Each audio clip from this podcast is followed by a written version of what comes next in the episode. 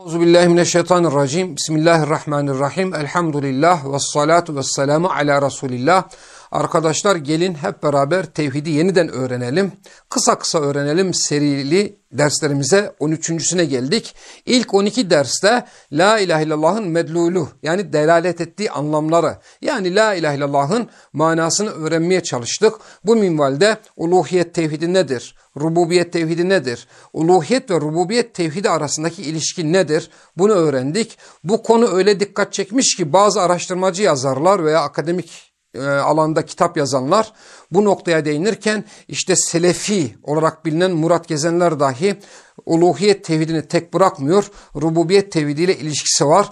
Bu geçmişten beri gelen büyük bir yanılgıydı. İşte bu yanılgının kırılması gerekiyor diye bu derse atfet, atıfta bulunmuşlar. Oldukça faydalı ve oldukça etkili bir ders olmuştu o. Uluhiyet tevhidini gördük, rububiyet tevhidini gördük. La ilahe illallah asıl olarak uluhiyet tevhidini emrediyor.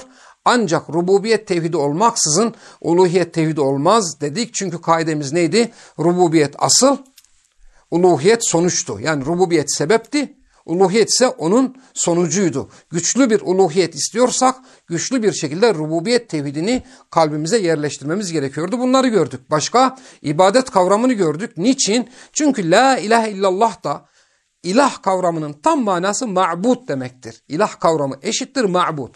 Bu minvalde la ilahe illallah'ın anlamı la ma'bude bi hakkin illallah. Allah'tan başka ibadete hakkıyla layık hiçbir ilah yoktur demekti. Bu yüzden ibadet kavramı üzerinde durduk.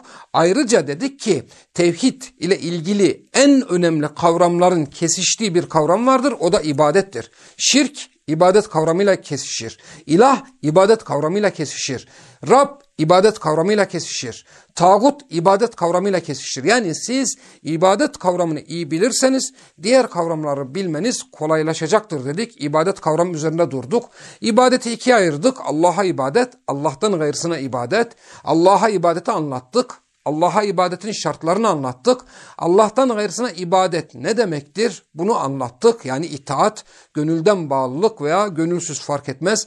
Kasıtlı veya kasıtsız tam anlamıyla bir bağlılık, tam anlamıyla bir boyun eğmedir dedik ibadet.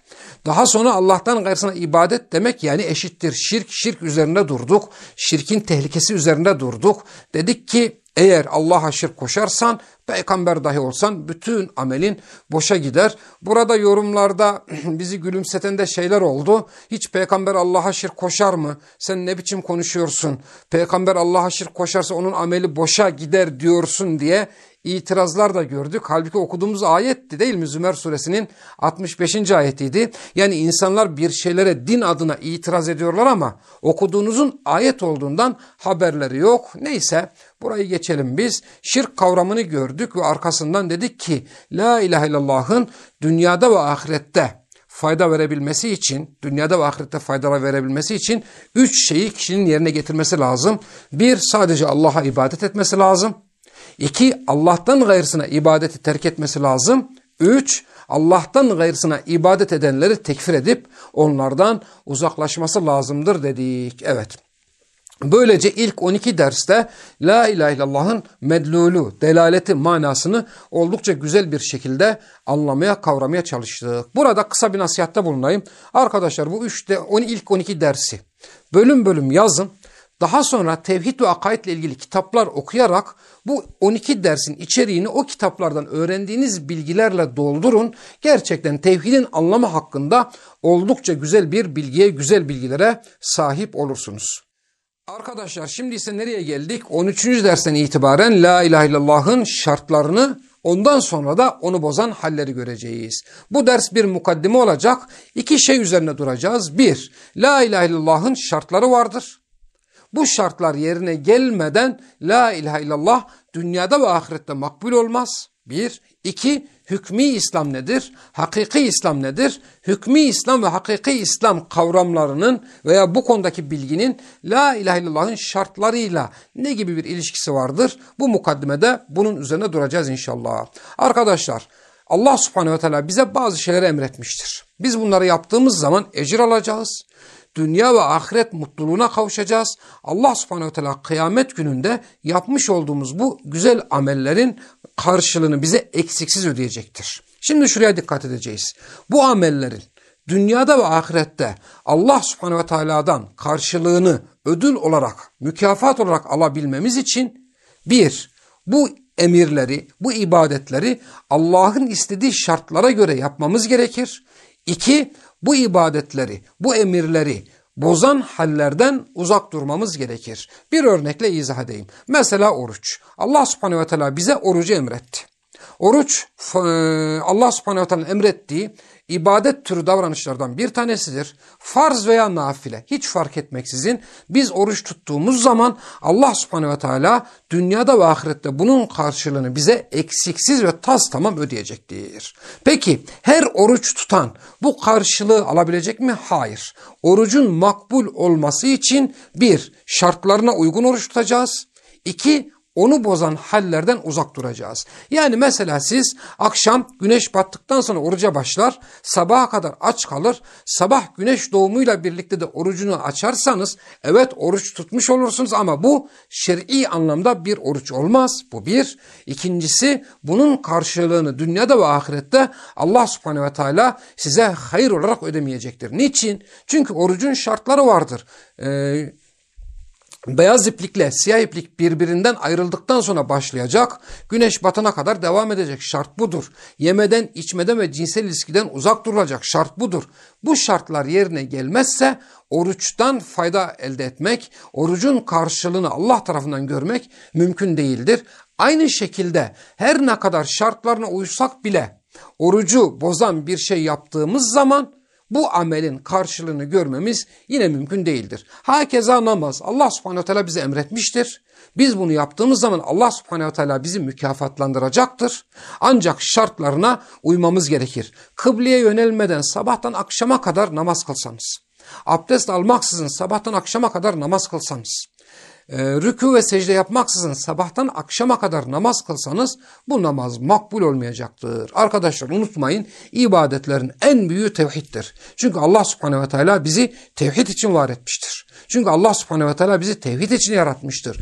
Dünyanın ve ahiretin, cennetin ve cehennemin varlığı sadece ama sadece tevhid uğrunadır. İbadetlerin en büyüğü tevhiddir.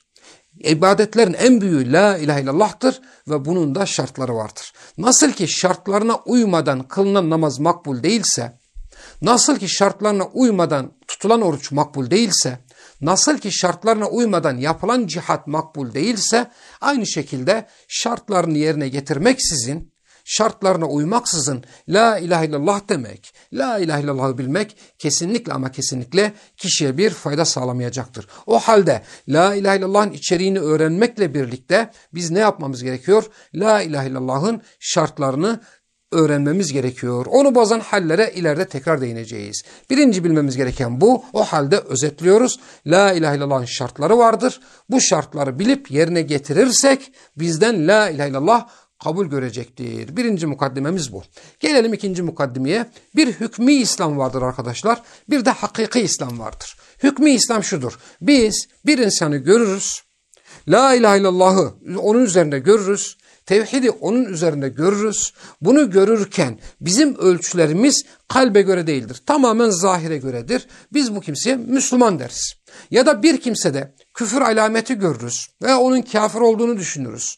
Veya onun küfrünü görürüz yanlış veya doğru fark etmez. Biz o insana kafir deriz. İşte bizim insanlar hakkında verdiğimiz hüküm hükmü İslam veya hükmü küfürdür. Yani ben bir insana Müslüman dediğim zaman benim onu bu şekilde isimlendirmem hükmü İslam'dır. Ben bir insana kafir dediğim zaman benim onu bu şekilde isimlendirmem hükmü küfürdür. Anlaşıldı değil mi? Ha bir de hakiki İslam vardır. Allah'ın kabul etmesidir. Yani kıyamet gününde Allah'ın sana İslam hükmünü vermesidir. İşte bu da hakiki İslam'dır. Bu ikisi arasında çok ciddi anlamda bir bağ her zaman olmayabilir. Mesela münafıklara biz Müslüman deriz. Hükmü İslam veririz ama onlar kıyamet gününde fidderkil esveli minen nar. Ateşin en altındadırlar. Onlar kıyamet gününde hakiki İslam'a sahip olmadıkları için ne olacaktır? cehennemin en alt tabakasında Allah tarafından cezalandırılacaktır. Peki hükmü İslam veya hakiki İslam kavramlarının, hükmü İslam veya hakiki İslam ifadelerinin La ilahe illallah'ın şartları açısından ne gibi e, önemi vardır? Arkadaşlar La ilahe illallah'ın şartlarını anlatırken bu şartların tamamı dikkat.